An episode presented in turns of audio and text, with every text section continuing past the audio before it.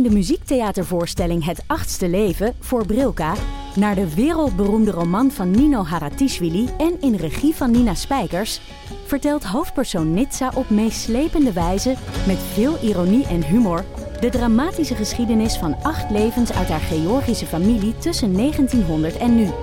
Een hartverscheurend en tegelijk troostrijk drama verteld vanuit het perspectief van vrouwen uit verschillende generaties.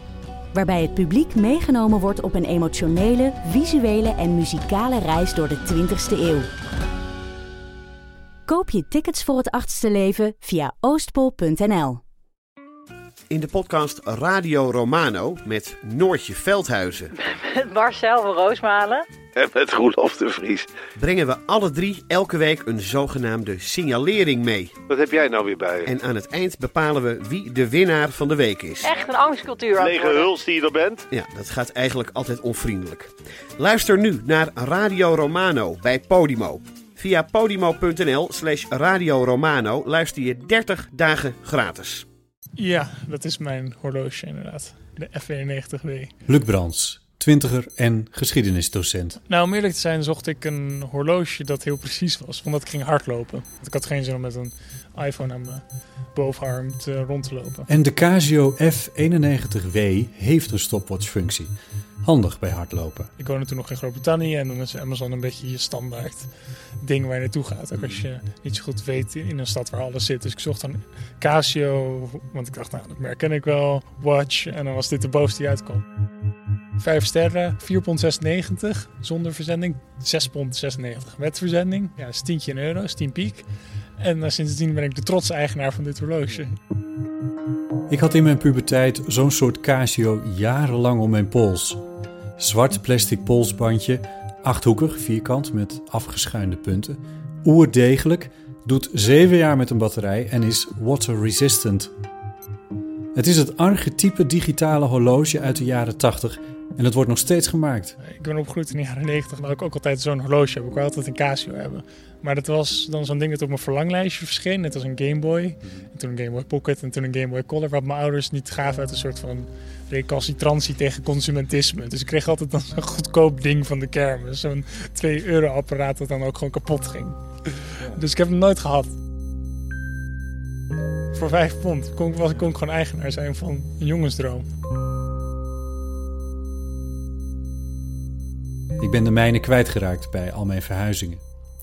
Het zien van dit ding werpt me meteen terug in de tijd. Een, een klein zwart horloge, een achthoekig van vorm, tenminste als het de kast betreft.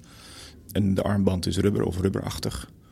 En tegelijkertijd doet het me aan vroeger denken. Hoogleraar Design, Culture and Society Timo de Rijk. Toen ik op de middelbare school ging, zo in de jaren tachtig, was dit, een, eh, dit soort horloge, was overal zou je kunnen zeggen.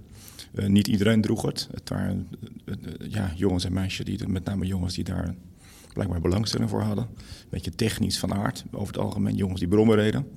Nou, ik begrijp dat dit horloge nog begin jaren 90 is, maar ik zeg qua vormgeving stamt het al vanaf 15 jaar daarvoor, eind jaren 70, begin je dit soort Japanse horloges te zien in de wereld. Halverwege de jaren 70 begon Casio met het maken van digitale horloges. En in de jaren 80 werden ze razend populair. Nou, met name de Japanners waren op, op een of andere manier heel sterk in het promoten van een technische look van hun technische producten ook. Dat zou je kunnen zeggen, dat ligt voor de hand. Eh, dat is niet zo als je het bijvoorbeeld vergelijkt met de producten die Philips in de jaren 70 maakte. Dus eh, radio's, eh, radiogrammofoons, platenspelers. Philips liet zijn producten nog heel erg aansluiten bij de huiskamer. Dus alles had een afwerking in hout, was mooi afgerond. Had, eh, ja, zeg maar, eh, consumentenknopjes, hè, een soort consumentenelektronica. En de Japanners, zo werden ze dan genoemd, de Japanners, kwamen daar hard overheen met technologisch uitziende producten. En dan eh, audio, televisies, eh, camera's niet te vergeten eh, en ook horloges. En Philips schrok daar wel van. Die had eigenlijk, als het om eh, audioapparatuur ging, geen antwoord. Als het om de shavers ging, de scheerapparaten, imiteerden zij de Japanners, gek genoeg. En er zijn scheerapparaten bekend die in, bij Philips eh, de camera look werden genoemd. En dat is naar analogie van de Japanners. En di- dit horloge hoort daarbij. Hè? Dus eh, welk horloge had je in de jaren 70? Dat waren mooie ronde horloges met wijzers, hè, de analoge horloges. En ineens komen de Japanners met die technologisch uitziende digitale horloges. Want het is een horloge met cijfers.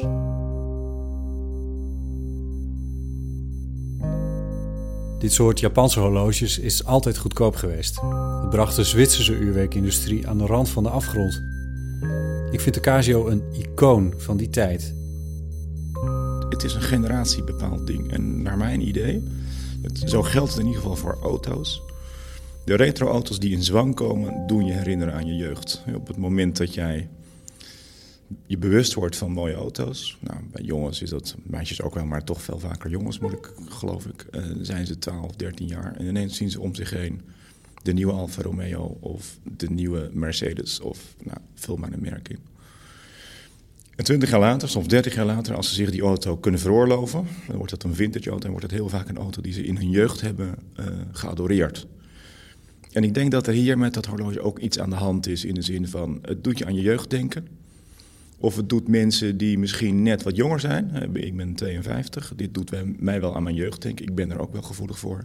Maar ik zie om me heen jongere mensen, zeg maar ook mijn studenten wel, maar ook wel mensen van in de 30.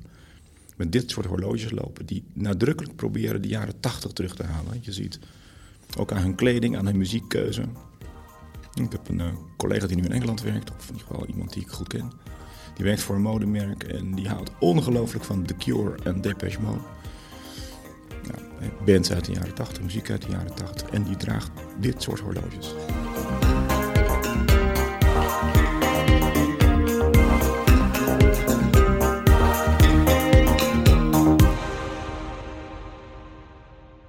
Nou, ik zat gewoon in de kroeg.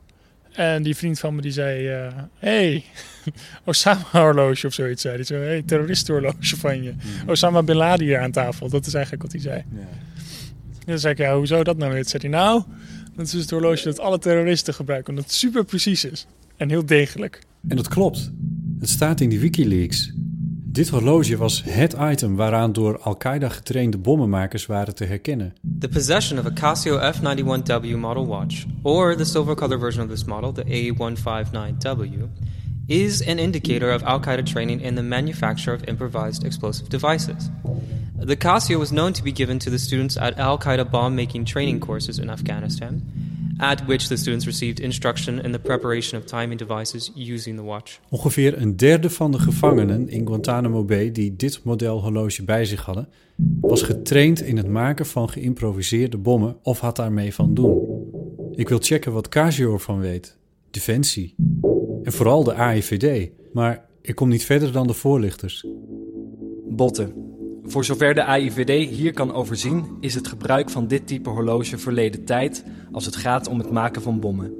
Wel is het inderdaad zo dat dit type horloge in het verleden, begin jaren 90, vaak werd gebruikt voor het maken van bommen. De reden daarvoor is eigenlijk heel eenvoudig. In de handleidingen werd dit type horloge getoond, waardoor de indruk ontstond dat dit type het enige horloge was waarmee het ontstekingsmechanisme kon worden aangestuurd. In de praktijk had echter ieder digitaal horloge hiervoor kunnen worden gebruikt. De bommenmakers kopieerden elkaar dus simpelweg. Er was geen specifieke reden om dit type horloge te gebruiken. Met vriendelijke groet, AIVD. De AIVD legt uit dat het allemaal begon met het Bojinka-plot, een van de grootste terroristische complotten uit de geschiedenis. In januari 1995 zou er een enorme aanslag worden gepleegd in drie fasen. Ze wilden de paus vermoorden, elf vliegtuigen opblazen en er één in het kantoor van de CIA vliegen. In de tijdsbommen die ze hiervoor wilden gebruiken, zouden ze dit type Casio-horloge inzetten. Goedkoop, onopvallend en betrouwbaar. De plannen werden ontdekt en verijdeld, maar een van de bedenkers, Khalid Sheikh Mohammed, paste zijn plannen aan en dat resulteerde in aanslagen op het World Trade Center in New York 11 september 2001. Hartelijk dank voor je aanvraag en interesse in Casio. Helaas kan Casio wegens drukte niet ingaan op je verzoek. Geachte heer Bollema, beste botten. In principe kan een terrorist veel middelen gebruiken om geïmproviseerde explosieven van te maken. Helaas kan de explosieve opruimingsdienst in verband met veiligheid en afspraken met de politie niet ingaan op uw verzoek rondom geïmproviseerde explosieven. Heb ik mijzelf niet verdacht gemaakt met het online aanschaffen van dit horloge? Met het uitgebreid op internet zoeken naar Al-Qaeda en bommen en notabene ook nog het dragen van zo'n horloge? Ja, Ja, zeker bij die Britse grensovergangen. Daar moet je gewoon je paspoort standaard laten zien. Ook als je uit Europa komt. Uh, ook als je uit Nederland komt. Ik vraag Luc of hij zich bij douanes ook opgelaten voelt met dat horloge om zijn pols. ja, inderdaad. Wel een beetje. Omdat je weet ook dat ze naar dat soort dingen kijken. Uh, dus dat is inderdaad wel een beetje ongemakkelijk. Ik zat afgelopen week, weekend ook weer in de trein naar Berlijn. En toen was, kwam dus inderdaad zo'n politieagent langs. En die, kijkt natuurlijk gewoon naar van wie ga ik om zijn paspoort vragen. En hij vroeg om mijn paspoort dit keer. Maar ik hoop maar niet dat het door het horloge kwam. En heeft het jouw relatie met je horloge, om het maar eens even heel dramatisch te zeggen, nog veranderd? Nee, niet met het. Nee, ik vond dat, dat, vond ik eigenlijk wel een leuk kantje eraan. Leuk. ja, ja, het is natuurlijk een heel luguber kantje. Luc wordt er een beetje lacherig van. Wat een drukte om een horloge van een tientje vond het wel een beetje eng dat kennelijk Al-Qaeda en ik dezelfde overweging hebben gehad. Want ze kiezen hem uit omdat hij heel precies is, omdat hij goedkoop is en heel makkelijk te verkrijgen. En eigenlijk was dat ook de reden dat ik dat ding heb besteld. dus Al-Qaeda en ik zijn hetzelfde soort consument.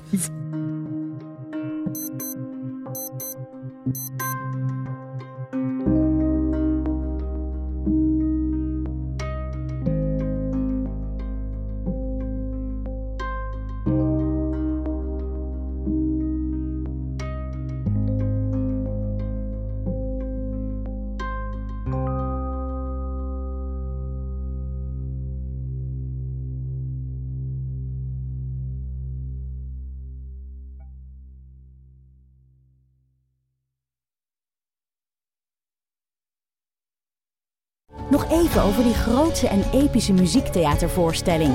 Het achtste leven voor Brilka is een marathonvoorstelling van 5 uur. Koop je tickets voor deze bijzondere theateravond via oostpol.nl.